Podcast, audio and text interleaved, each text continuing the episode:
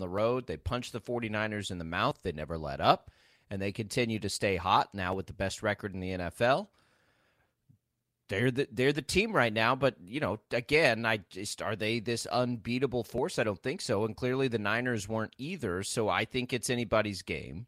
Uh, with with a lot of teams in contention here on any given Sunday, and they're the best right now. And we'll see if they can hang on to it. Lamar Jackson after that offseason, you remember uh, you know, teams didn't want him and he couldn't really find a spot. He ends up back with the Ravens. He's probably going to win an MVP after last night as Brock Purdy's, you know, four interceptions.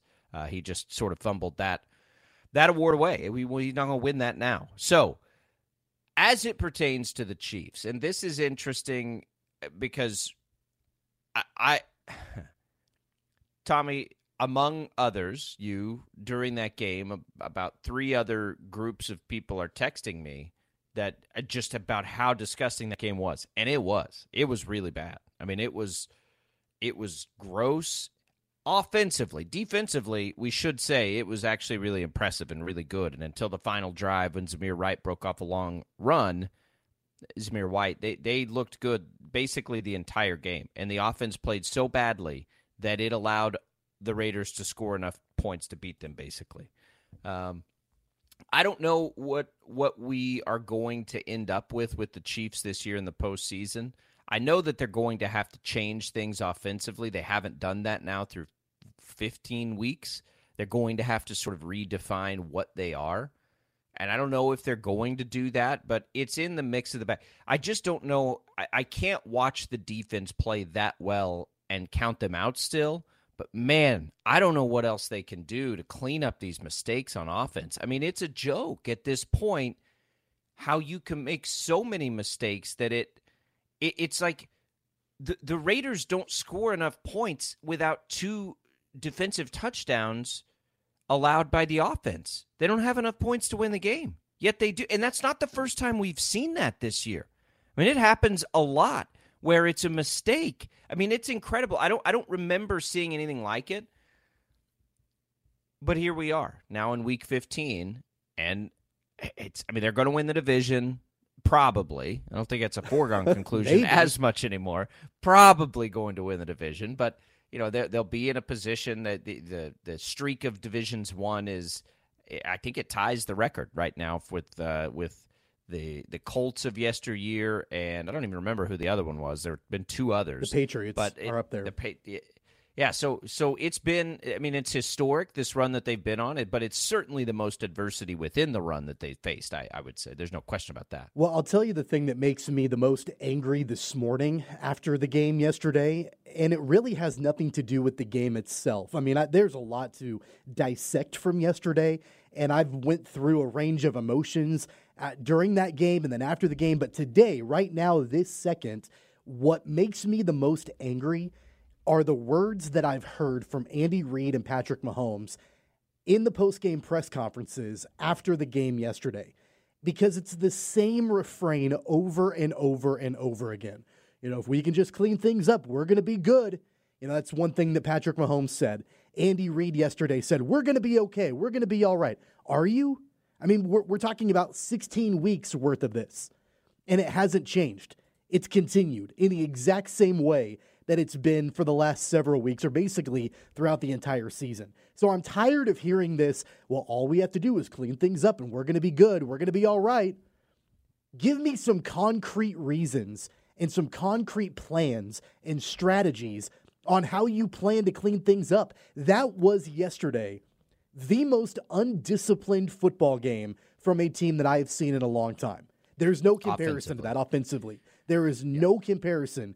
You know, you have to go all the way back if you're talking about Chiefs games from a statistical standpoint. You have to go all the way back to when Tyler Palko was the quarterback for the Kansas City Chiefs for them to, to find a game where they were that anemic on offense. And that particular game, the very next day, Todd Haley got fired and he was no longer the head coach of the Kansas City Chiefs. If you want to go from a statistical point of view, you have to go all the way back to, I think that was, what, 2011 or 2012 when that happened. I mean, we're talking about the most embarrassing game offensively from an Andy Reid Kansas City Chiefs team in 10 plus years. We're talking about the most embarrassing offensive game in the career so far of Patrick Mahomes. It is completely unacceptable. And I feel like a broken record because these are things that we've talked about week in and week out and week in and week out. And I feel like I'm saying the same things. They just don't get changed. And I know that, I mean, at least I'd like to think that your opinion has maybe changed over the weeks from,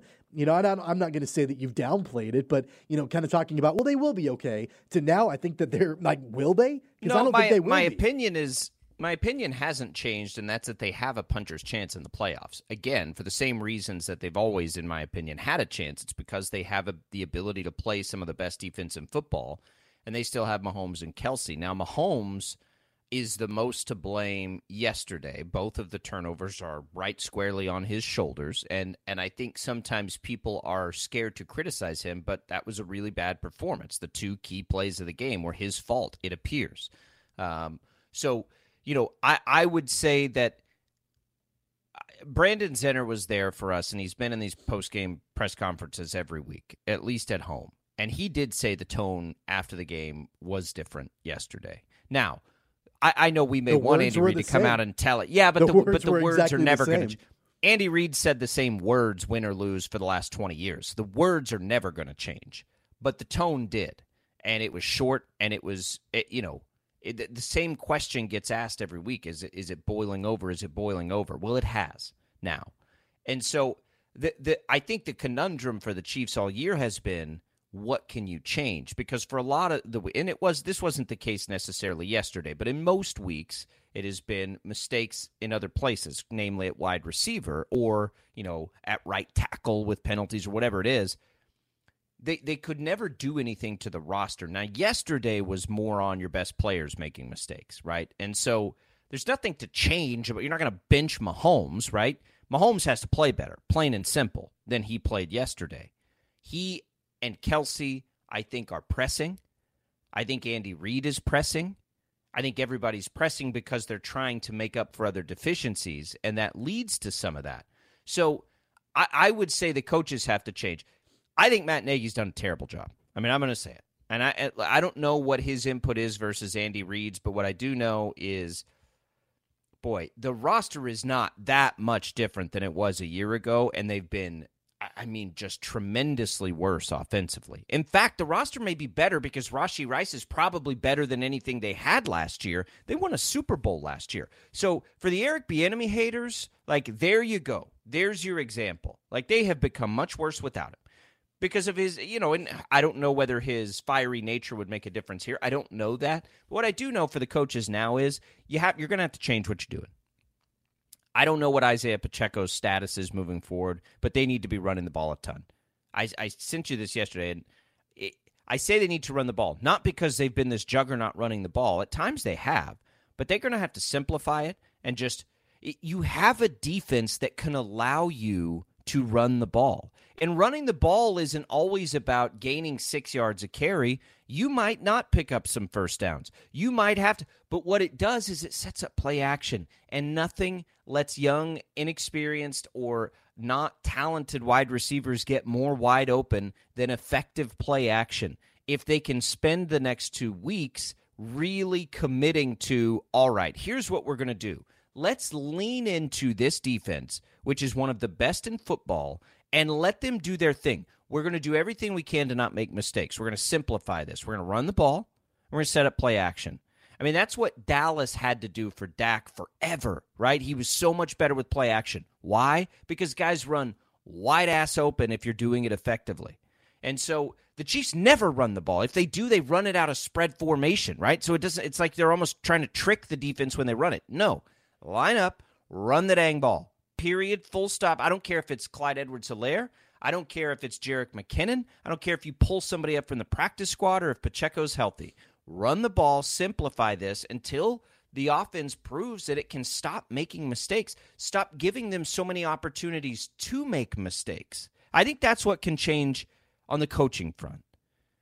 Mahomes and Kelce, well, Kelce, there's not much else he can do because he's going to continue to get double and triple team. That's a roster problem. He did have a, uh, a bad drop though early in the game. He did, and he's know. got as many drops, I believe, as Kadarius Toney yeah. on the year. But I, I, I went into this yesterday on CBS Sports Radio because there's this perception that that Kelce is not interested or he's washed, which is, I mean, it's nuts. And I and I went into the number, and I won't go through the full numbers here. Maybe I will at some point, but the number of seasons, like he's had, I, I think he's about to get to eight thousand yard seasons. Tony Gonzalez, if you think he's the next best, had four. Antonio Gates, I think, had like two. Jason Witten had four. And and the thing about all of those guys is they were getting them in their twenties. Kelce's still getting them at the age where they started to fall off a cliff. Outside of Tony Gonzalez, who he fell off some but maintained his ability to still catch touchdowns.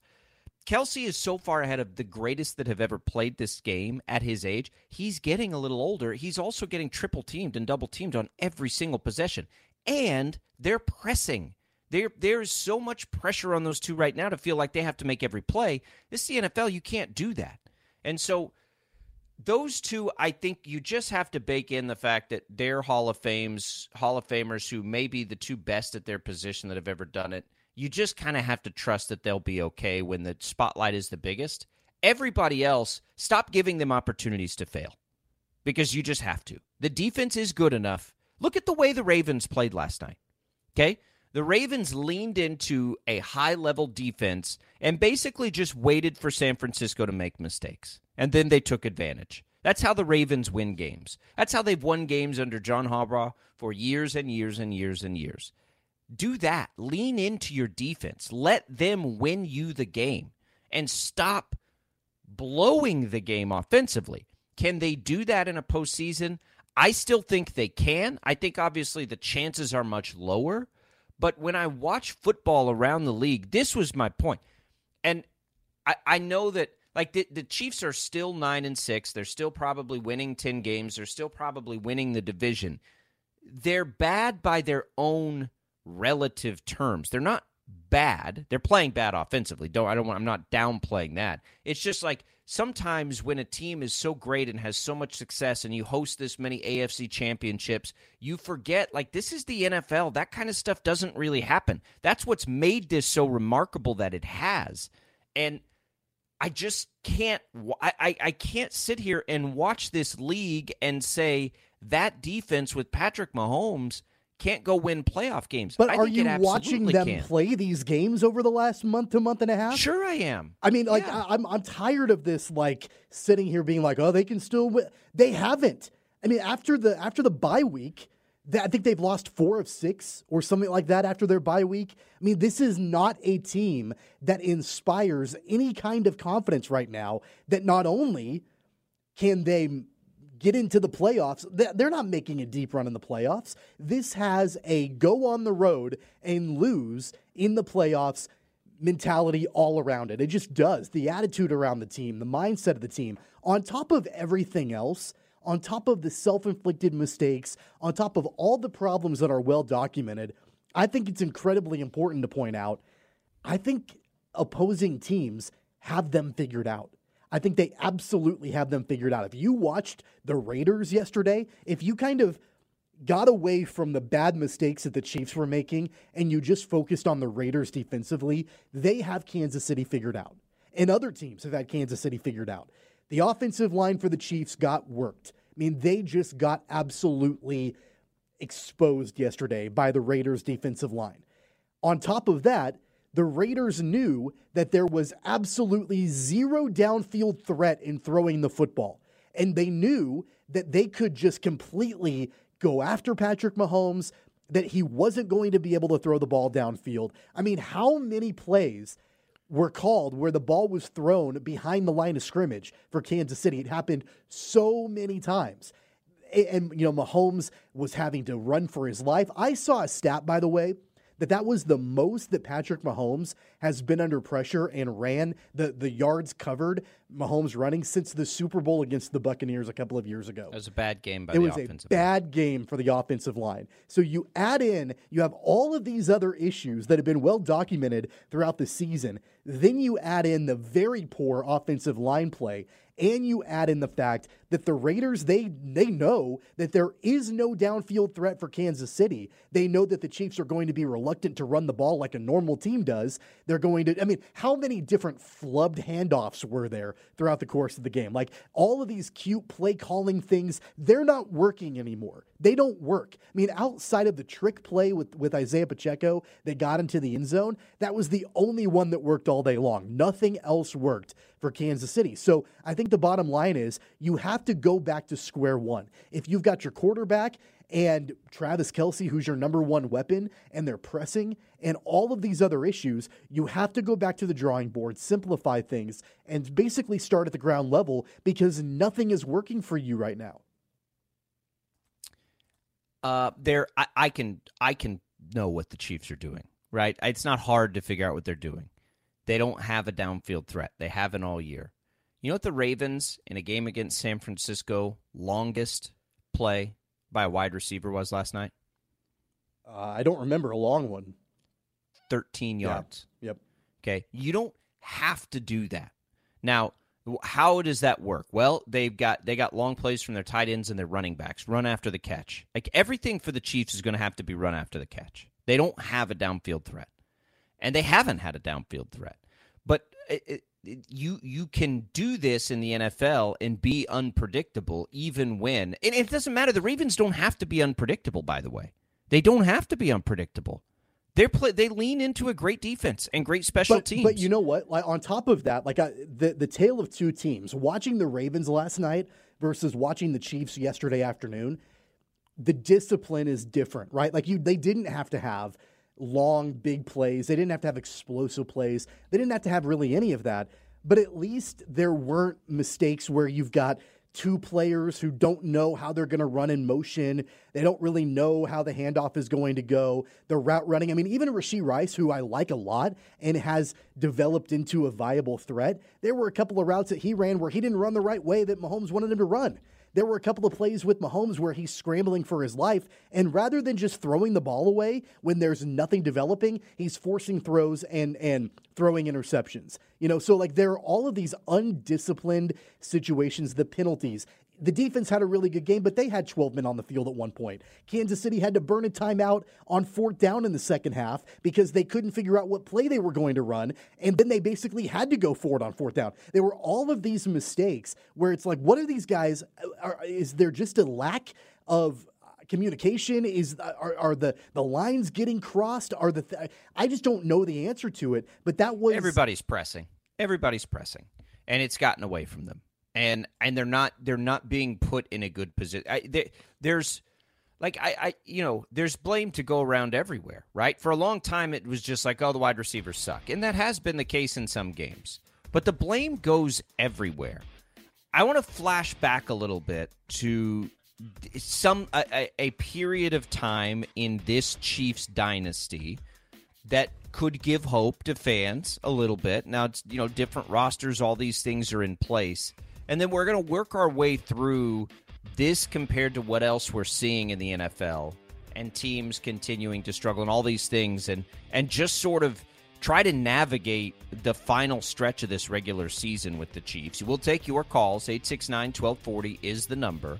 Uh, you can get in touch with the program that way. We'll continue on the Chiefs. We're going to spend a lot of time with the Chiefs today, folks, and uh, I think you can get why. We'll also talk about that KU Bowl game tonight. It's all coming for you on a Tuesday edition Hope everyone had a great Christmas. Winding down till the new year on Sports Daily.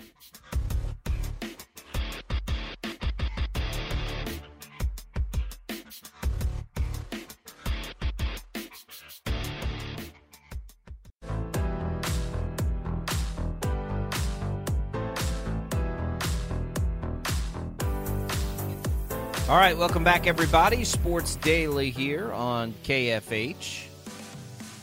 All right, the Chiefs. We the Chiefs are in big trouble, right? Chiefs don't feel like a team that's going to make any noise in the postseason. I get all that, and I agree with that right now. But I don't. I don't think it's still to a point where that can't change and that can't, you know, get better. We'll work our way through it. I, I just keep trying to like look back and find thing by comparison's sake and I went and I looked, okay, what about Tom Brady? Did he ever really have years like this in the Patriots dynasty? And the answer is no, not really. Um, but the Chiefs had have have had some stretches like this. One in particular that keeps sticking in my mind. Now it came a different point of a season. But if you remember back to 2021, the Chiefs were 3 and 4. They lost, you know, at, at a point they lost 4 out of 6 games, which is exactly where they are right now and and a lot of those they were losing by very large margins. So that that year keeps jumping into my brain. Now, the roster offensively was certainly better that year, but it wasn't as good defensively. It got pretty good defensively. I, I just like that's the stretch like this that I can remember, and the only other one where people were abandoning ship a little bit they again they had lost four out of six. They were three and four. Nobody thought they were going to be able to do anything. They had more time to solve it. They they ended up you know winning all but one of the rest of their games. I, I just like they've we've seen this before and they've responded, and so we'll see if they can respond again. But the, the the challenge I think and what's become so difficult to imagine is they're going to have to change what they do. But that's it. Like they're going to have to change what they do. I mean, it looks different than it's ever looked, and they're going to have to, you know, play a way that we're not used to seeing them play. But I, I don't know what else they can do. But they have done this before and they've responded. Again, it's happened in the past with this group and they responded well. I just, you know, it's yesterday was what was so strange about yesterday to me. Some sort of just like Mahomes' mistakes, the two plays. Yeah. And they they just can't overcome that anymore. Right. And it's a different scenario. This is not an apples to apples comparison from 2021 to now. Like that issue that you know when they were 3 and 4 because to your point they had more time to figure it out, right the ship, all of that. We're late in the season now. Uh, they, they don't have the luxury of the time to be able to figure out what's going on. They already know. They know what's going on. They just can't fix it. They can't overcome it. On top of that, also, is that I remember in 2021 when they had that stretch of games, there were a couple of them where they just flat out got beat. You know, like the team that they were playing just played better than they did.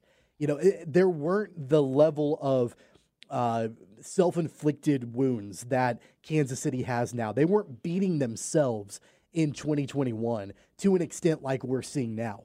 On top of that, another difference, they're losing at home. That's the fourth home loss that Kansas City has had this season yesterday. The last time that the Chiefs have lost four games inside Arrowhead in one season, you have to go all the way back to 2012, the year they went 2 and 14 and Romeo Crennel was the coach. You have to go all the way back then, the last time they lost at home like they've done now things are just different. It's not a it's not an equal comparison when they were 3 and 4 in 2021 to what they're dealing with right now. So, man, I think you have to have that in perspective. And then I totally agree with you. Patrick Mahomes is not playing at a level that we're accustomed to. there are there have been several plays this season that we're used to him either getting a first down, throwing a ridiculous pass and making a completion, or at the very worst, just throwing the ball away and getting out of bounds. And what, what he's doing now is he's forcing passes and they're getting he's picked pressing. off. He's pressing and he's, and he's getting picked he's off. pressing because he has to press. Like some of this, like I, th- th- here's what I, I I will probably have a different take on this than most, and it, it goes with him and and to some degree Kelce too. I will give some leniency with some of this because I feel like he's in a position where he doesn't think he has a choice. Right, he has to shoulder the load and make these plays on his own because he he has lost trust and lost faith in so many of what's you know coming around him, and so that that pressing in the NFL is always going to get you into trouble. And I think that's why we've seen a couple of mistakes by Kelce when we never. See. I think those two feel like right now, like they have to get it all done on their own. I here's what I, w- I wish that I was skilled enough in the social media arts. Did you, Brittany Mahomes and and uh, and Taylor Swift after the game that video shot we're all talking about? I feel like I'm Taylor Swift right now with my arm around you, Tom, and you're Brittany Mahomes with your hands over your face. Like if we could like. Can somebody Photoshop our faces people... into that picture? Yes, That'd be great. Yeah, because that's that's the way I felt, and it's not. It's it's me, and uh, honestly, it's like all of Chiefs Kingdom, and and it's it's such a different place to be when you're not like a fan of it and you're not emotionally connected to it because you're I'm just trying to observe this in the lens of the NFL in that like this kind of stuff happens to teams all the time all across the league every single year. It's remarkable that it hasn't happened more in this Chiefs run. It's one of the things that makes this Chiefs run so great. It's just like the question for me the only thing that matters now is is it something they can overcome still. Uh, the chances go down every week when we see them play. There's no question about that. And where but I disagree with we, you, by the way, I just want to jump in very quickly is that, yeah, we see it from teams all the time and they shoot themselves in the foot. But a lot of those teams that are doing that and are undisciplined and making all of these mistakes and beating themselves, they're not teams that we look at as potential championship teams, you know, or teams with the talent to be able to go the distance. That's not like we look at teams. I don't know, like, gosh, uh, you know, up until I guess this weekend, the Falcons, they come to mind as a team that just the play calling and the way that they utilize their stars and the decisions they make and things like that. There have been so many questions like, man, why are they doing that? Why are they utilizing Bijan Robinson this way? They shouldn't. They should be doing it, you know, in a different way and all of these mistakes. But we never once looked at the Falcons as, oh, that's a team that could win a Super Bowl. That's a team that could win a championship so that's what's different about the Chiefs is that didn't we feel that way though about Philadelphia? I mean, Philadelphia at home, Philadelphia lost how many games they lose in a row? Four, and and they you know they also went to the Super Bowl last year and couldn't find a way to win. But, but by the way, that game they, against the Giants yesterday, Tyrod Taylor had a chance to right. tie the game on the last play. I'm just not sure that like the extent of the mistakes. Like I, you look at the Eagles, yeah, that like they're not a perfect team. Every team has flaws, but the the Eagles, I don't feel like, unless maybe I'm forgetting something, I don't feel like they're really beating themselves. Maybe they're just not playing particularly well, but they're not like handing the game to the other team in a lot of different in a lot of different ways. Maybe I'm wrong in that, but uh, you know, like Kansas City. I mean, they tried to hand the Giants the game yesterday, like three different times. They they did they they played terrible but how many San Francisco, times, Dallas, and then and let Seattle come but, back but, and but beat how, them. Like with Kansas City, how many times throughout the season have they just handed the win to the other team on a silver platter? Even games that they ultimately came back to win Totally. You go back even just a week ago against the Patriots. It was a Kadarius Toney bobble and interception that the Patriots they had the they they had they were down one score in the fourth quarter, and the Patriots are not a good football team. You know, so like even games that the Chiefs won, they're just they can they just can never put it all together, and they're beating themselves in a lot of different cases. I I think what's in and and I all and this isn't just the Chiefs this year. This is always I, I think when teams do that and they've been in a position to win and they don't, it, it that so if if that wasn't the case and the Chiefs were losing, I would then I would say they have no shot.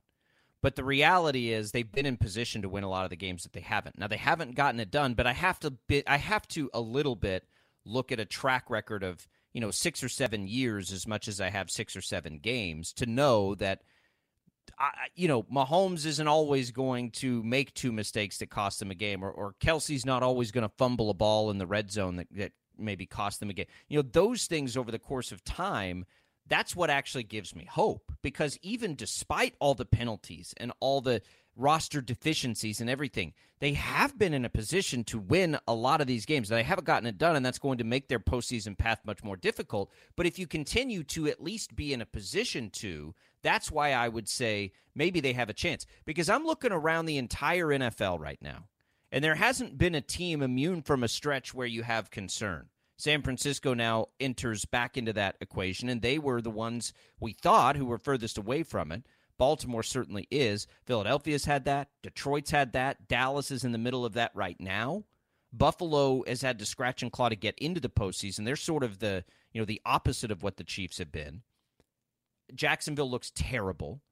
Kansas City at one point did beat Miami. Now Miami's playing much better now, of course. Baltimore is the furthest away from that and has been the most consistent this year. Cleveland, one of the other teams that's probably a contender, and I love Joe Flacco, has Joe Flacco as their quarterback. Cleveland's in this position, by the way, if you want to know how talented they are, without Nick uh, Nick Chubb or Deshaun Watson, who before the season people would have told you were their two best players. Yep. So I look across the league and I see a, a I, I see 14 teams that are going to go into the postseason, and 13 of them have found lots of ways to underperform this year. Baltimore's been the most consistent. They've earned that. And I still don't think that they're a heavy Super Bowl favorite. I just don't. Oh, I think they are. I think they absolutely are. I think that they are. What does that mean, though? Like, how much would you bet on Baltimore versus the field?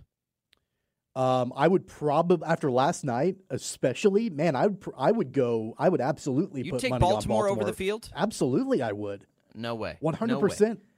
Did we watch the same I- game last night? Have We you did. watched this team It's over not- the last two months? I'm not. I don't want to take, and that's what's so hard about it. I don't want to take credit away from what they've I mean, done. I, I told you on I. Friday that the line was disrespectful to the Ravens, and they It was. ab- they Well, absolutely it was. I think they felt that, right? And like, like everybody has been jumping on the bandwagon of San Francisco, who, by the way, lost three straight earlier this season. Uh, and, and they weren't paying attention to what Baltimore has done and the weapons that Baltimore has from top to bottom. And then you add in a solid defense. I mean, they picked off Brock Purdy four times last night. You know, so I think that not only is Baltimore at the top of the class in the, not only in the AFC but probably in the entire NFL. I think that there. I think I texted you this yesterday. There are four teams in the AFC. I think that are probably better than Kansas City is right now. I think Baltimore is better. There's- I think Miami at is better. three. I think that, uh, gosh, probably Buffalo is better at this point, and I think that Correct. Cleveland is probably better than Kansas City is. I think Kansas City might Cleveland's be the on the- they might be the fifth best team in the, the conference. I, I would. I think Cleveland would match up very poorly against Kansas City, A- and and don't. And I agree with you that I, Miami is ahead of Kansas City right now, but Kansas City beat Miami, and I don't want to just like glaze over that. I, if Baltimore played Buffalo right now, Tommy in Baltimore, I'd I'd, I'd take Buffalo. That's what. That's Really? and that is that is not a knock on Baltimore, and that's what's hard for me to say that because I don't want to. I think what Baltimore's done has been awesome. I think this Lamar Jackson is fantastic. I do think they're the favorite, but I don't think they're the same kind of favorite as some teams we've seen. I feel like what I just don't. I feel like what you are trying to communicate here is that the the top of the class in the conference, Baltimore and probably Miami.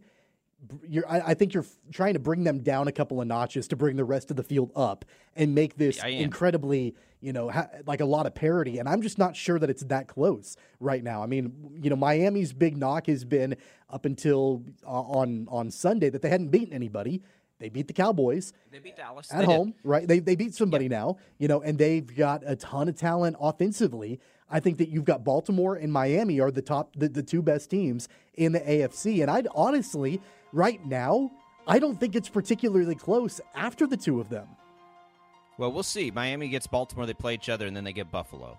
I think Buffalo is the most dangerous right now um, of, of the two. But Tom, I, I think that there are ten teams in the NFL right now that could win a Super Bowl. Obviously, some teams have a much greater chance to do it, but I don't. I, I don't know that I could go back to any postseason, look at it objectively, and say, "Yeah, I could see them doing it." And look, here's the other But thing But I could for ten of the teams this year. the other thing to keep in mind with Kansas City after the debacle yesterday. They're eliminated from winning the one seed. They can't get the one seed. They're gonna have to go on the road yeah. during the playoffs if they want to go back to the Super Bowl. And I'm not sure that that's the best recipe for them if they want to try to win a championship. We've never seen Patrick Mahomes on the road in the postseason, right? The road's always gone through Kansas City. We finally get it. We're going to get that chance to see that, which will be interesting. Uh, I saw people like this. It's, it's gotten people like, oh, so this is what Mahomes would look like with Chicago. Like, can we just like hang hang tight here, everybody? Like they're playing poorly. They're playing very poorly offensively. They're gonna. They're probably gonna win the division and, and reach the postseason here. Maybe they get a home game, a home game.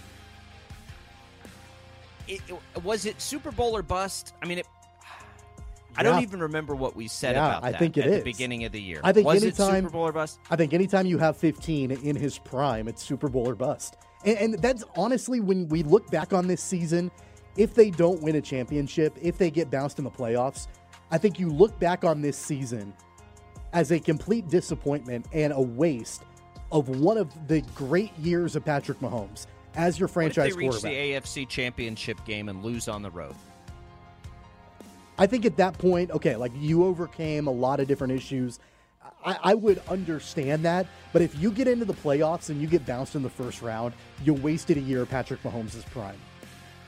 So at that point, they'd play. Well, right now they play Buffalo in the first round. Uh, uh, Good luck. Uh, but yeah, Yeah, you don't want to do that. You hope you hope that Buffalo finds a way to jump ahead of like Cleveland.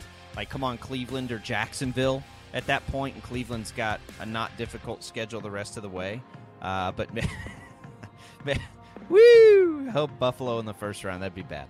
Uh, but you know, we know those games always go good. We'll we'll continue this. We'll look around the rest of the league uh, as well. We're going to get into KU's bowl game coming up top of the next hour and some other topics out there in the sports world right now. It's Sports Daily. It's a Tuesday as we get ready to uh, count down 2023 here this week.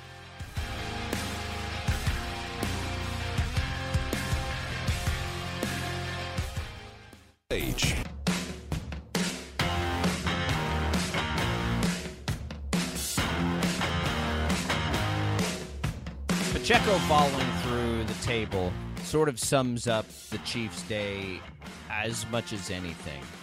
I am so sick of, though. Welcome back to Sports Daily, everybody. I'm so sick of this narrative that the Chiefs are distracted because they're in commercials and because Kelce has a girlfriend. Like, folks, A, the commercials are all shot in the off season. They haven't thought about those commercials since this summer when they shot them. Give me a break. And like, we can't walk and chew gum at the same time. Travis Kelce can't have a girlfriend? Like, let's uh, uh, just come on now. This is ridiculous. Like distractions are exist all the time in the NFL. Can we can we quit with this like the Chiefs are too distracted to win because we see them in commercials nonsense? Like get get out of here with that. And shooting commercials during the week during the season? Come on now. We're smarter than that. Goodness gracious. All right. I uh, look. It, it's bad. I don't I'm not trying to downplay that it's bad. All I'm saying is with that defense, if they can just go with that, they've still got enough to win playoff games. The chances of it happening are certainly lower. They're not doing anything to tell us that they're going to do it. My point is, it's still possible, right? It's still possible. It's not going to be possible for Jacksonville or Indianapolis or Houston or whoever gets in to win a Super Bowl. Not going to be possible for Seattle to win a Super Bowl. My point with all of this is it's possible for more teams that I can remember ever having a chance in the NFL, and the Chiefs happen to be one of them. You know, it's not a great chance. It's not a tremendous chance. It's not some overwhelming, like they're going to get hot and go on. They're not doing any of that currently. It's just still out there for this team because of the way that they play defense. And, you know, if they if they can figure out a way to feature that and not do what they did yesterday, which was, you know, find a way to lose despite a great defensive performance. They've gotten really good at that. Then, you know, let's just see what happens. Did you know that right now the Chiefs are still the third odds on favorite to win the Super Bowl? They're tied with the Dolphins and the Eagles. They're behind the Niners and the Ravens. The Niners are still the favorite, even after the loss last night to the Ravens. And I think a part of that is because it's perceived that their path to get there is easier, Tommy. I don't, and, and so you've got the Ravens at plus 240, or sorry, the Ravens at plus 400, the Niners still at plus 240, and then the Chiefs, Dolphins, and Eagles at plus 800, which means 8 to 1. Again, the reason that the Ravens are higher than the Niners right now is because the path through the AFC is perceived to be much more difficult. Uh, but the Chiefs are still right there with the other teams as the third odds on favorite to win a Super Bowl. Vegas feels as good about the Chiefs as they do about the Eagles and about the Dolphins. And I and while I would say that if the Dolphins get home games, I'm not into that. Let's just we cannot pretend like the Chiefs didn't beat them on a neutral field. So I get it to some degree. And Miami's got a lot to prove over the years. The Bills and the Cowboys are the next two, by the way.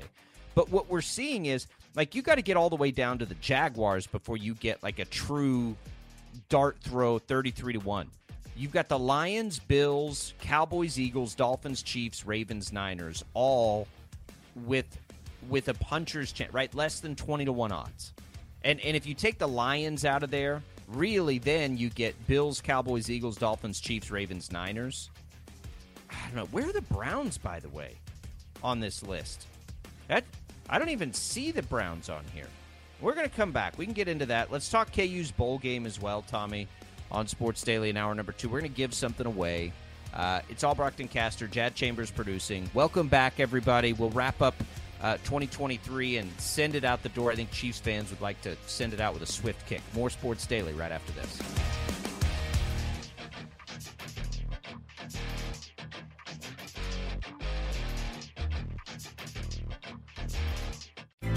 All right, welcome back in, everybody. Sports Daily Hour number two. Jake Albrock, Tommy Castor. We're connecting with the executive producer, the Chiefs Radio Network, Dan Israel, for our weekly visit. Love to get his take on things in a mess of a game yesterday. We'll get into KU's bowl game later this hour as well. Tommy, I just because we were looking there and I couldn't find it.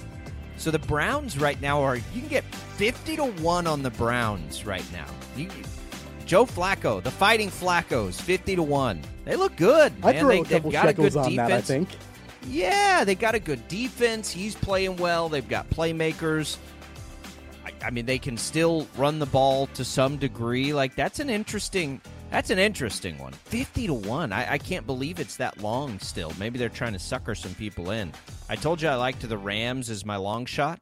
Sixty-six to one on the Rams. I think. I think I got them at what did I, I? I actually did throw five dollars at them. It was like eighty to one or something a couple weeks ago or last week or something.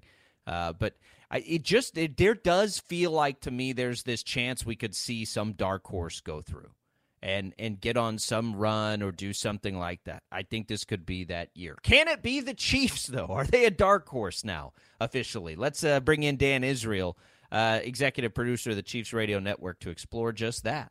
Caught! Touchdown! City! Hey, Chiefs Kingdom, we have you covered.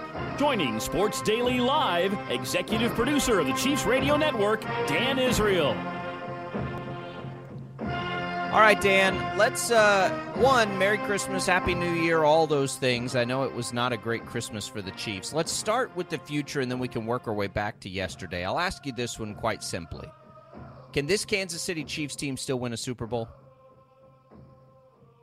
Well, I'd love to be able to say yes. Yeah, the answer to that is yes, uh, but not if they're going to play the way they've played. I mean, it, it, there's certainly um a, a delineation between a championship caliber team and a non-championship caliber team, and in my mind, those are uh, teams that have talent and are are balanced in that talent. I, I think the Chiefs can qualify there, but the second one would be teams that, that don't make mistakes. And, Chiefs cannot meet that bar at this time. Uh, it doesn't mean that when they get into the playoff run, they won't suddenly channel, you know, 2019 or, uh, but uh, it, it just it's it's disappointing to see them uh, make them the mistakes. The quality and caliber of their mistakes is just too high. Do you think, Dan, that it is unfair uh, at this point to call? I don't even know the word to call the Chiefs. I guess undisciplined, and I know that like that's a that that's a loaded term, and it means a lot of different things. And and I'm not in that locker room. I'm not in practices. I don't know how you know all of it's being put together. But when it actually translates out on the field, I mean, we're talking about self-inflicted mistakes week after week after week after week, and I don't really know what other term to call it other than just undisciplined. I mean, I think it's probably the term a coach would use, right? You know, I mean, uh, I do believe they're coached well and taught the right things, and so if that doesn't make it to execution, um, I don't think it's distraction. I certainly don't think it's heart. I mean, I think for the most part, you know, if there's 53 guys in that locker room, I think 49 of them all have the heart of a champion. They they want to win. They they want to do the right thing. Um, I guess you know the only I would balance the undisciplined tag with maybe just a lack of reps, maybe, or you know, a, a situation where you you just haven't ingrained whatever it is, you know, the techniques of your position, the fundamentals of your position just aren't. Uh, they haven't made it all the way to muscle memory yet. You know, I mean, the, the more you do something right, the more it naturally becomes what you do, and And I know they practice awful hard. They don't practice like you know teams of the '90s, but uh, uh, something something is missing. So I, I don't think undisciplined is unfair. Dan, I I see a tweet here, and a guy who tweeted its name is Todd Fuhrman. I think he's a betting guy. Um, but he he has a good point in how the narratives quickly shift in the NFL, and and I have fallen into this. I've just said it. I think a segment or two ago. Buffalo's the team nobody wants to play. Kansas City's a sinking ship. I don't necessarily believe that, but I believe that that's what the narrative is. Two weeks ago, it was an offsides penalty away from Kansas City beating Buffalo in a game that they outplayed Buffalo offensively had more than like a yard more per carry. It's crazy how how razor thin the margin has been, and I and I guess that's where I go to say I'm still going to give them a chance because if that is the case, and Buffalo's the team that nobody wants to play, and Kansas City has no chance, Kansas City should have beat them like two weeks ago. It was an offsides penalty away from doing it. Yeah, Jacob, I, I would agree. I, I don't think you can characterize – the Chiefs as, as just being absolutely out of this and no chance. I mean, there's there's too much talent on that team with the quarterback they have, the coach they have, uh, a handful of the guys. I mean, look at a defense holding an opponent to six points. You cannot blame anybody but the offense uh, for that loss, and, and so you look back at the uh, certainly the Bills.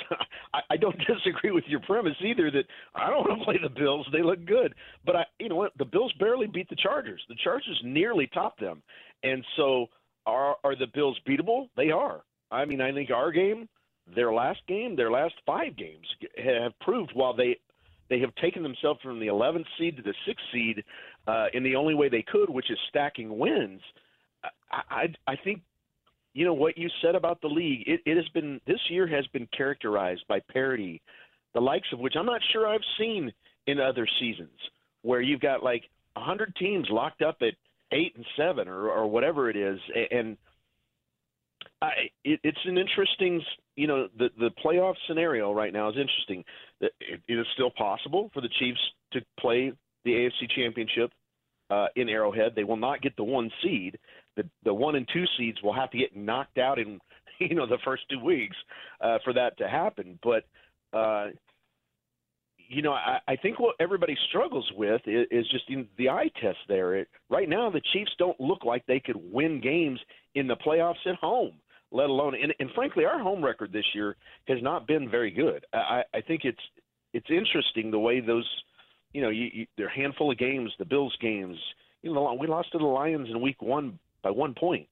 Uh, all of those games, if you take out our mistakes, I think are Chiefs victories. You know, the Chiefs would walk would have walked away yesterday, fourteen to six or seventeen to six, whatever. You know, uh, I, I just feel like you know the parity in this this season has really been uh, amazing to watch uh, teams. You know, the Lions become NFC North champions, to watch the Browns at ten and five. To think that right now, the one of the oddest feelings to me is to think that the the Browns have a better record than the Chiefs do. Uh, that's odd. I, I wouldn't want to play them in the playoffs right now either. The way they, the way some of their, you know, I know, I know. If you said home Mahomes versus Flacco, I would say, well, you know, Mahomes, but uh, it's tough, man. It just everybody's knotted up right now. You know, I know it's a, a blanket statement, but generally speaking, Dan, do you feel like opponents, for the most part, kind of have Kansas City figured out this season? Like, you know, just even thinking about yesterday's game, I thought the Raiders did a masterful job defensively uh, against Kansas City's offense. And we know about all the struggles that Kansas City has had offensively, but I mean, just everything from the way that their defensive line just outworked and, and bullied around the offensive line for Kansas City yesterday. The fact that Mahomes absolutely did not want to throw the ball downfield and it looks like looked like the coverage was actually pretty good for the most part uh, that the Raiders had do you feel like maybe it's more specifically just the game yesterday, but also just in general? Do you think teams are kind of figuring out exactly the best way to defend Kansas City? Well, it kind of it does kind of feel that way because it feels like, you know, in particular yesterday, it just felt like we had no answers. We tried to run, we couldn't run. We tried this, we couldn't do that. We tried that, we couldn't do that. It, it was it was uh, definitely a defensive performance that the Raiders deserve credit for. They played hard they played physical and they're fast. Uh, the, you know, I, I think typically you would say if a quarterback has two and a half seconds to throw the ball, he, he's going to succeed. And I would say that the Raiders cut that down to around 1.5 to two seconds. That's a, that's tough.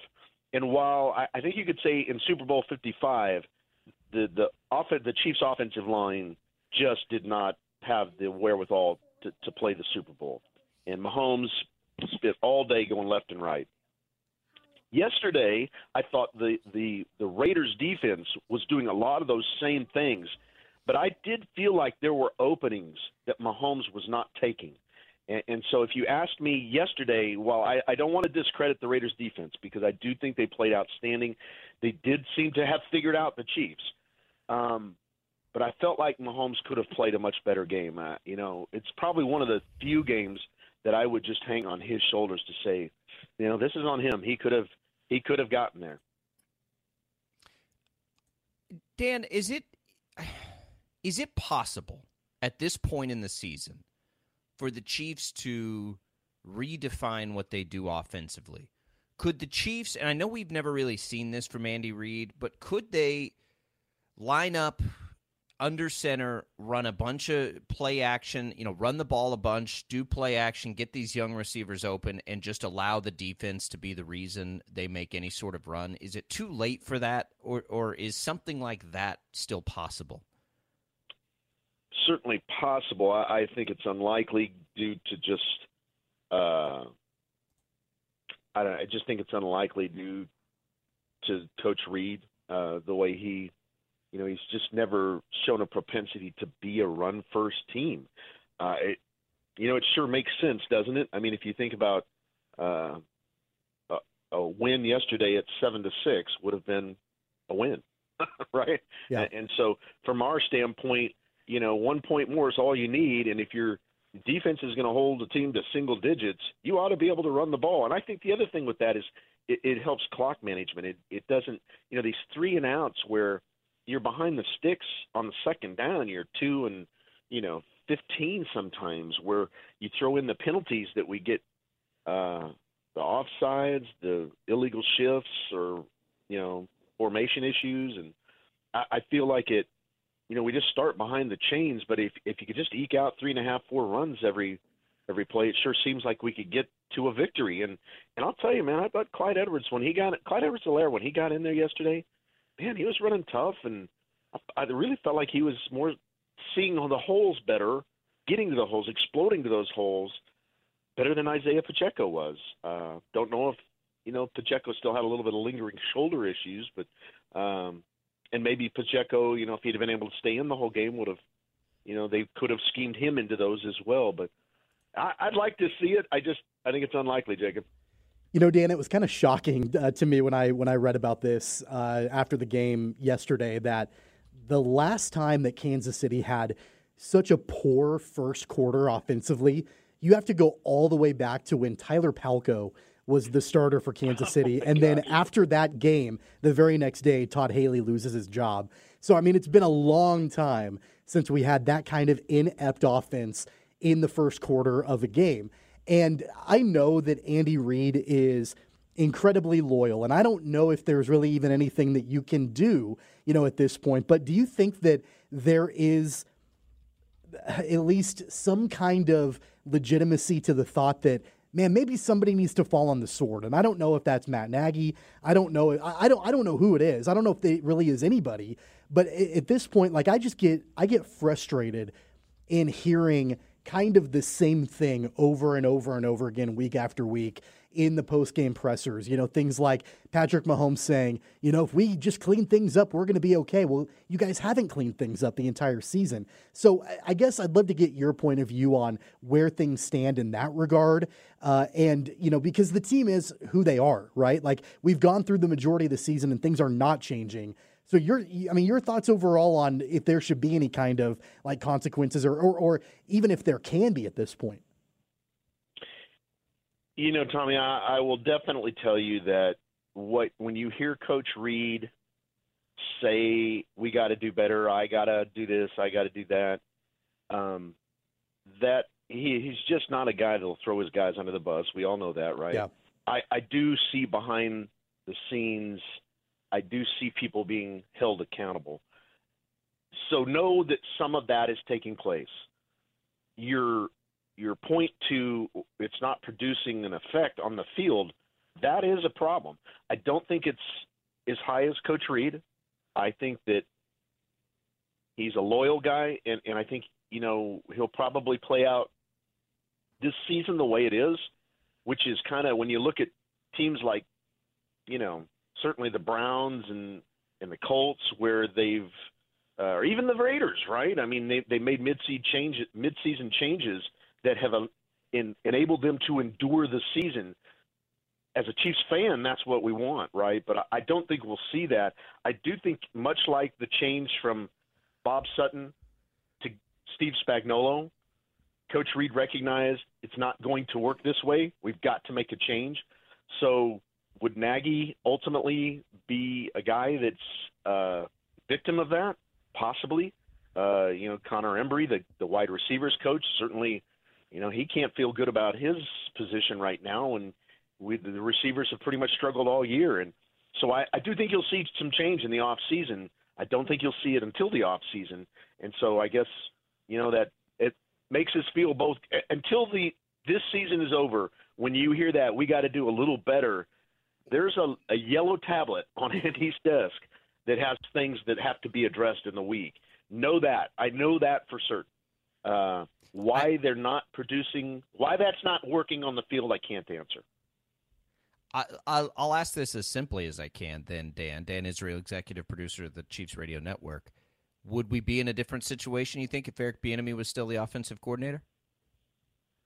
Well, I, I think I told you guys before. I think one of the things that I loved about EB was he's just a fiery guy that will uh, get in your face when you come off the field. You know, he, he's the kind of guy that uh, was emotional. He brought an energy and an emotion to the game.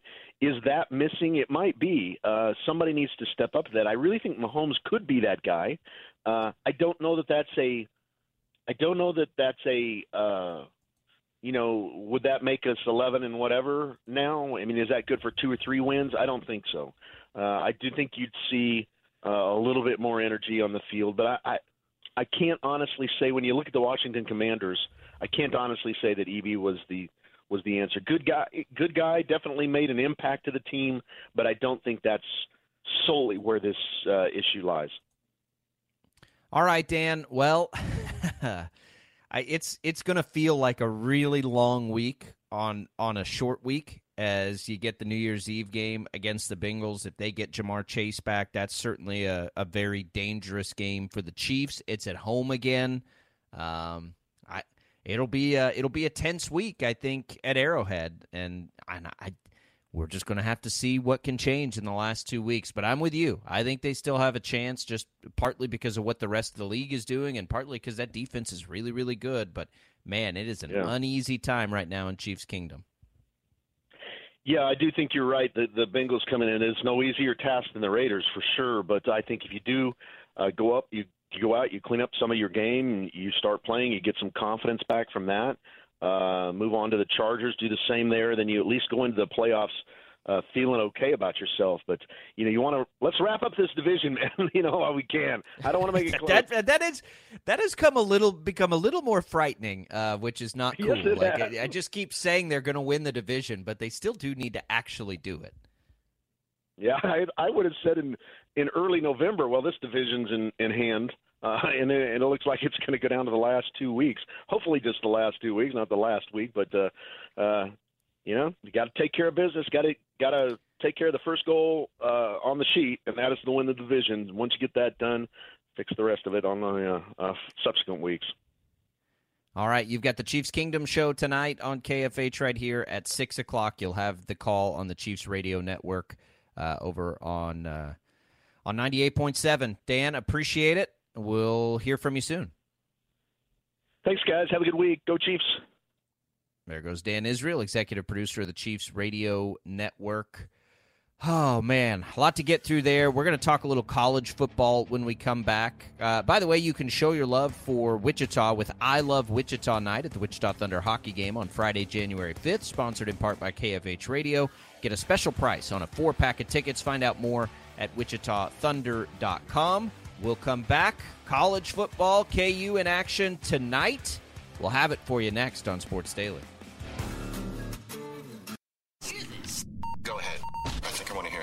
Sports Daily is on KFH.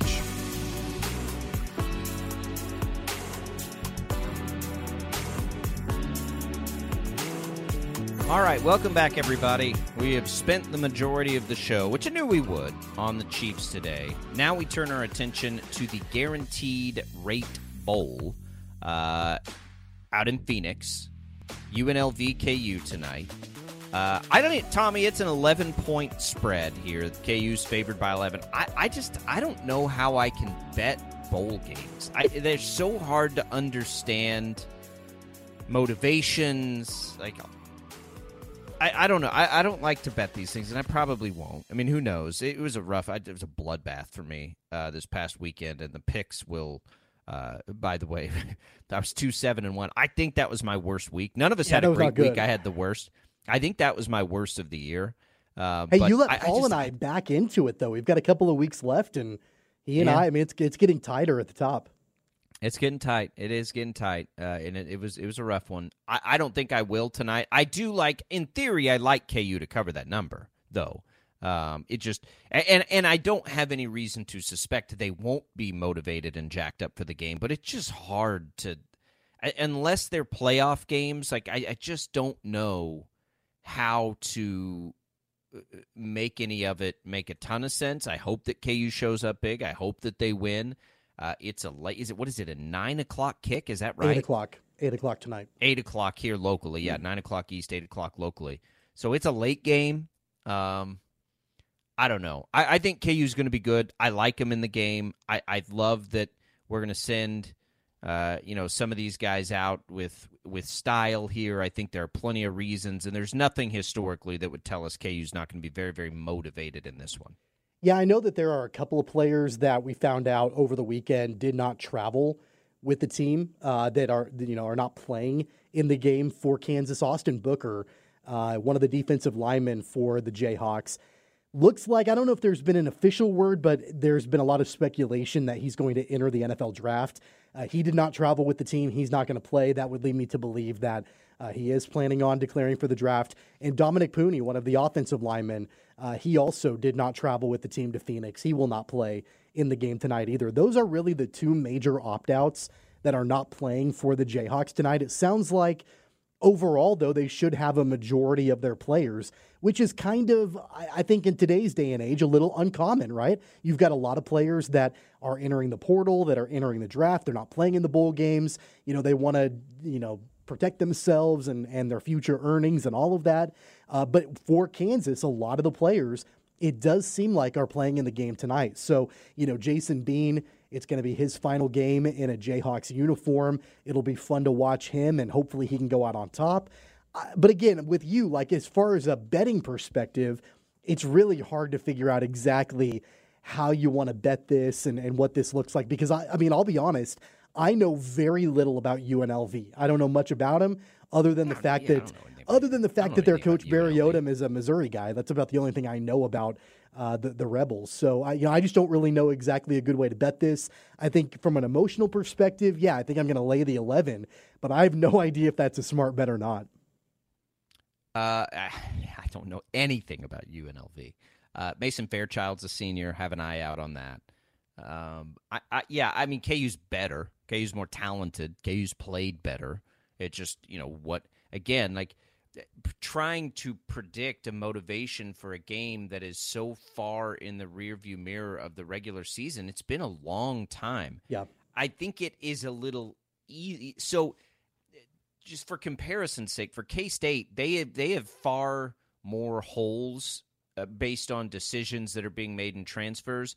But I think for K State, there's a very clear motivation for that team, right? Because You're you're having to move on from Collin Klein, but it's the beginning of this era that everybody can tangibly feel with Avery Johnson.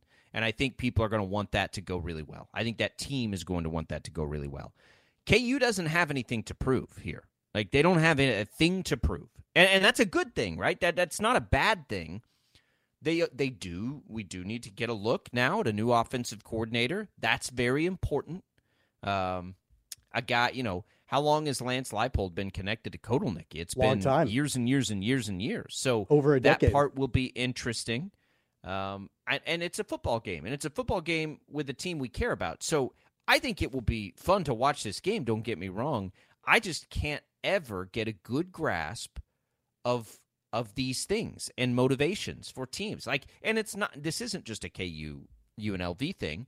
I don't know how to look at Georgia Florida State right? Like I don't know what to think of that game. So I, you know, it's it, it's across the board. Other than the two CFP games, this is always my issue with every bowl game. They they're exhibition games. They are. Yeah. Well, and with KU, I don't think we're going to have, you know, really issue any kind of issues in continuity. You know, Kotelnicki is gone. He's not the offensive coordinator anymore. They brought in Jeff Grimes, but I don't think he's the one calling the plays in the game Probably tonight. I think Jim No. Jim No, no. Who's the quarterbacks coach, um, I think he's the one calling the plays in tonight's game, and he's been with the team, you know, the entire season. And so I think that you know, there's we're not going to have to worry about continuity. It's not going to be you know plays that nobody's used to seeing. I mean, we, we know the personnel for the most part on the field for the Jayhawks. And they're going to do, you know, what they've done all season long. So I don't have a lot of concerns there with Kansas State you know, in their bowl game on Thursday night. Yeah, I mean, it's a look towards the future. It's a look to see, you know, the the very first game in the Avery Johnson era where it's his job as the quarterback and what this team is going to look like moving forward. So there's a different kind of intrigue, a different kind of storyline for the Wildcats on Thursday night in Orlando than there is in Phoenix tonight for the Jayhawks. The other thing I think that is really important to point out with the Jayhawks and, and the bowl game tonight is that they didn't win their bowl game a year ago against Arkansas. And I know that that is that stung throughout the entire year. Lance Leipold has talked about it multiple times about how you know they made it to uh, the you know the bowl game uh, against Arkansas a year ago. They came up just short that exciting what was it double triple overtime game a year ago, and now they're looking to get a win uh, you know, in, a bowl game. And it's been a long time since this team has done that. It's also been a very long time since this team has won nine games in a season. That's pretty rare for the program. So there's another benchmark that you can set with the win tonight against UNLV. So, I mean, th- there are quite a few different intriguing storylines going into this bowl game tonight. That's why, I mean, it might be an exhibition game, but that's why, you know, I think that the excitement level, at least for me, is there you know, for, for the game tonight because I want to see the Jayhawks be able to win a bowl game for the first time in a long time. I want to see this team win nine games for the first time in a season in a long time. So there's a lot of different things I think to keep an eye on. the fact that they're in a bowl game again is uh, excitement, right? Like I, I'm not trying to downplay the excitement for this game. I love it. I love that they're in a bowl game. Yeah. And and I think it, you know, I don't want to uh, overlook the fact that they're in this position right now that they're going to be picked near the top of the league most likely next year. I just I don't know like I, again it's it's some like so if if the outcomes of these things are so unpredictable in bowls and I think that they are K State's there is a very tangible and easy storyline to grasp onto. It's Avery Johnson. KU doesn't have that as much, right? It's it's the nice things that we typically see in bowls. It's sending out the you know the players that have put in so much time. You're sending them out in a good way. It's it's being in a bowl game to begin with for a program that has struggled so much over the last you know 15 20 years all those things are easy to find i will say on the play calling and yeah you, you i don't ku and the reason it's so interesting to me has been famously i think by a lot of people one of the most like complex and complicated offenses in college football the different things that they do they lose Kotelnik. Can they continue that? And um, is this any sort of preview to can they continue that without Kotelnicki, no matter who the play caller is? Because it's effective, right? It works. I think so. I mean, I think so. Not only can they continue it in this game, certainly in this game, I think they can because they've been practicing it all year, and there's some continuity in the code. But if that once they make that change, are they able to continue to do that, which has been one of the real big reasons I think they've been so successful. And and you know, that's not something like that I'm taking away from games with an amateur eye or anything, but people that really study that stuff have been on this for 18 months and how complex and intricate the KU offense is. And that's awesome to see. I, I hope that Jason Bean swan song is fantastic. I think, you know, when we look back at this, and and I think the trajectory and the arrow is pointed up with KU. Certainly, Jason Bean will be a big part of this redemption story for KU, and it's a really cool story. I don't think he had any idea. If you hear, he did a he sat down with uh, with TJ Cleveland for us at KWCH. I don't think he had any idea that he would play as much as he has this year, but he came back and he did, and that's a great story for a dude that's you know, put it out all on the line for KU, even when it looked like his job was gone. He came back anyway. Those are the kinds of things that you do love about college sports when they do still exist, which is not as often as it used to be. But, you know, let's send that guy out with a bowl win. And what a nice what? way to finish for him. He very, very easily could have entered the portal and went to a program and started, maybe not a, a high profile uh, Power Five school, but he I think he definitely could have went somewhere and been the actual starter from the beginning of the season on in, in, another program. He didn't do that. I would put Jason Bean up there as far as backups in the country as one of the best backups, absolutely. Like when, when sure. Jalon Daniels went down, yeah, you know, there's always like, okay, there's going to be a drop off in performance and talent and all of that. But man, there are so many uh, other worse backup quarterbacks in the country. And you definitely do not want your starter to go down because you have no idea what you're going to get from the other guy. And, you know, Jason Bean was up and down. And, you know, we can talk about the bad decisions he makes sometimes and things like that. That's all true. But from a talent and athletic perspective, I'm not sure that there are a lot of backup quarterbacks that are better than Jason Bean in the country. Um, well, yeah, I don't even. It's so fun. I don't even think of him as a backup quarterback. I really don't. Like I think of him as a starter because he's been that for so long. I it's it's it's funny to me to think of him that way. But I but and, and that's what he was to start the year. But I haven't thought of him as a backup quarterback since last year. Honestly, like he's been the guy for KU all year long. Like we've saw we saw so little of Jalon Daniels. Um, they get UNLV tonight. Uh, the over under on the game is sixty seven probably lean under there. Um, I, I, you know, Devin Neal. Somebody just mentioned on our video stream that Shreyas Laddha reported that he's considering the draft. I don't think his status for this game tonight is in any jeopardy. I don't think it I've is. Heard. No, not not that I yeah, know. So of. one way or the other, uh, I mean, he he, he's he's certainly earned it if he chooses to go that route. And this would be this is an opportunity for a guy like that if he does want to go that route to to put it on full display. They're going to have the attention of a lot of the audience, you know, tonight more maybe than they have in a lot of years. So that's something to watch. I think they will try to run the ball a ton, obviously. Um, and and I think they're going to let Jason Bean try to ball out, whether it's on the ground or or whatever it is. I would suspect a lot, a lot of action on the ground for KU tonight, and and I think they should be fine. Again, that's without knowing anything about UNLV. I think KU will be fine. I'm not betting it though. I, I don't even know what to do with a bet on it. And maybe there's some promo out there on one of the apps where they give you like a boost or something. Because I'm a sucker for those. If I see that, I'll bet it. Uh, but maybe I'll bet a prop or something. I don't know. But I, I like KU tonight. They should be okay.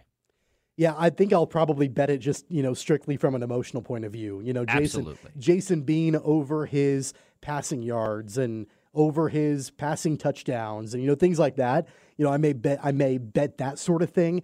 But I mean, I've got nothing that would, you know, tell me one way or another that that's a good bet. But uh, I'll probably make it. I'll, I'll make a bet from the heart, and if it works out, great. If it doesn't, well, you know, it is what it is. we'll see. I, I'm with you. I, I'll bet it. I, I don't think I'll bet it, but I can be suckered in pretty easy. I'm a little, I'm a little raw still from from the weekend of the NFL that just absolutely kicked my tail. All that being said, I was close to a bunch of them. The uh, the Cowboys really let me down. The Broncos, I, I don't know why I ever, and I just had them on like the money line, the Broncos, and they let me down uh, to finish off some pretty from pretty nice juicy parlays, but didn't get it. But we'll, we'll get back on it uh, here pretty quick. I, I I'll maybe I'll find a pro. I gotta have something. I mean, I gotta bet something. You can find something I think that would work out well for you. Come on. Yeah, I'll I'll find something. We'll we'll we'll figure it out. 869-1240 is the number to call. Uh, let's give away some HTO on the way out here. Let's do two free uh, Brewhouse cards. That'll give you two coffee drinks. Essentially, there's iced and hot coffee, uh, hot tea in there. Uh, all the espresso drinks, all the classics with all kinds of options to make it just the way you want it, or some specialty drinks that are very popular. It's cold out there today. Pretty good day for a nice hot drink for you. You can get your hands on two free ones from HTO. Those are good at the East Wichita location and in Derby. To the first caller right now to the IHOP hotline, 869 1240. We'll come back. More Sports Daily right after this.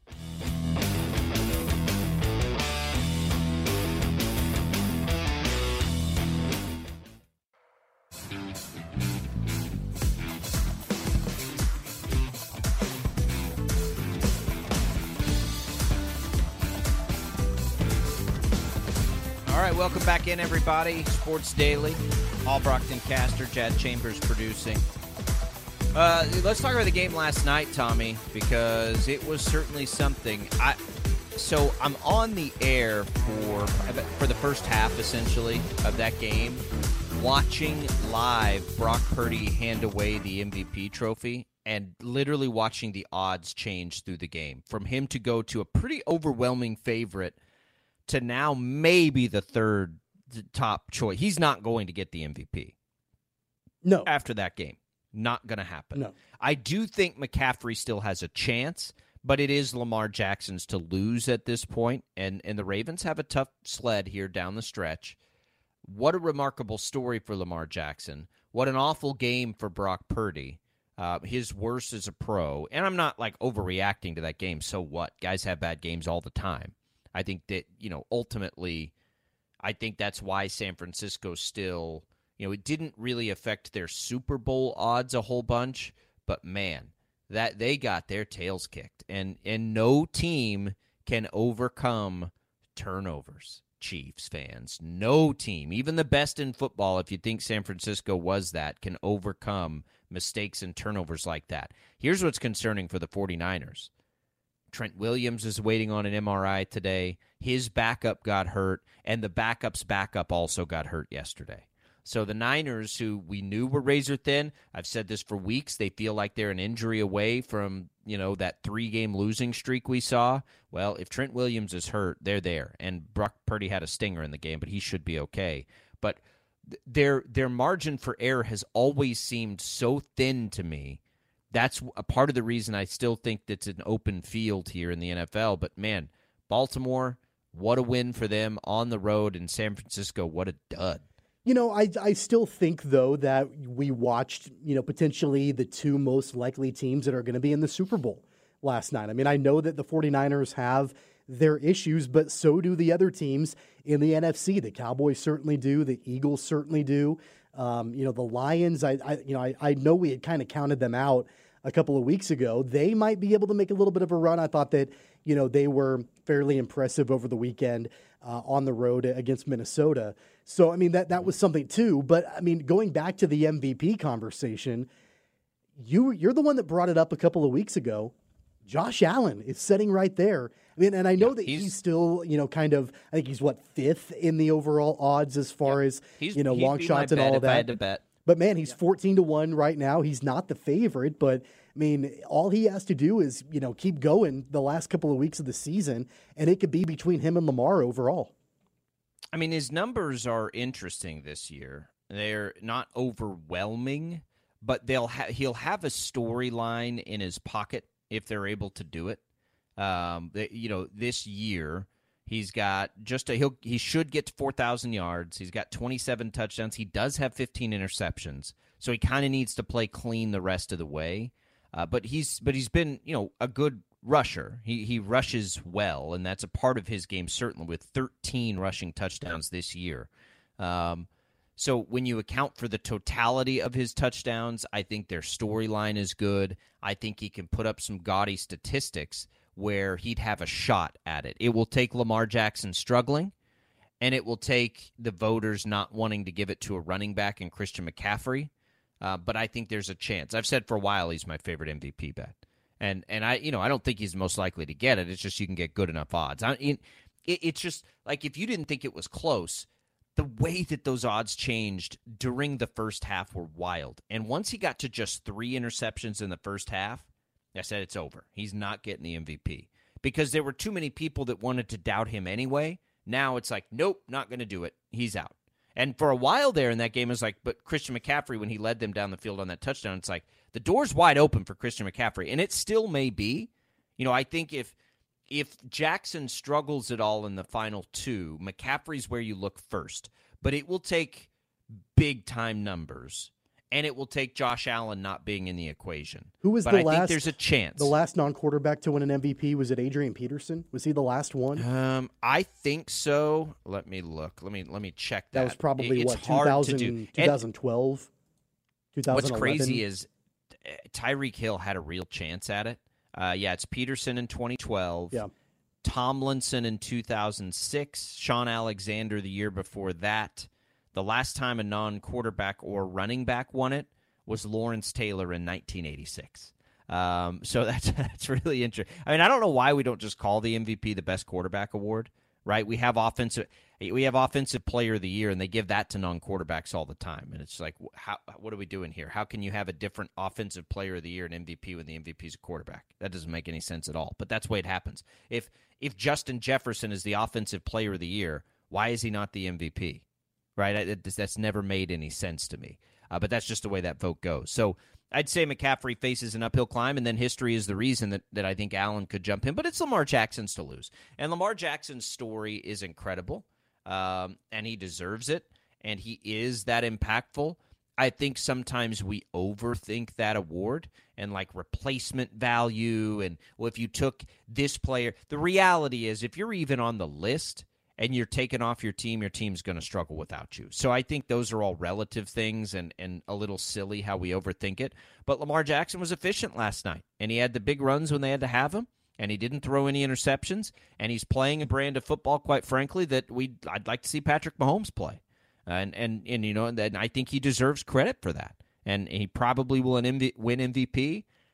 There is a part of me, Tommy, that like if if just for storyline's sake, Jackson winning an MVP in a Super Bowl would be one of the great middle fingers to this league of all time, and I'm I would be all over that. And you know Like, what? It actually would be a little bit of a middle finger to the Ravens organization. I know he's back with them, and you know, obviously, 100%. they Like they- everyone. they, mended their fences, and it looks like things are good. But man, it was pretty toxic for a while between Jackson and the Ravens and the other teams that didn't want him, that they weren't willing to, you know, give up the draft picks to trade for him, and all of that drama in the offseason, the fact that he represented himself, all of that Yeah. that went down. Uh, man, and then if he can win the MVP, and gosh, if they can win a championship, uh, that's pretty remarkable for Lamar Jackson. Good for him. Like Throw that I'm, bird. I'm Yep. rooting for Yep. that guy.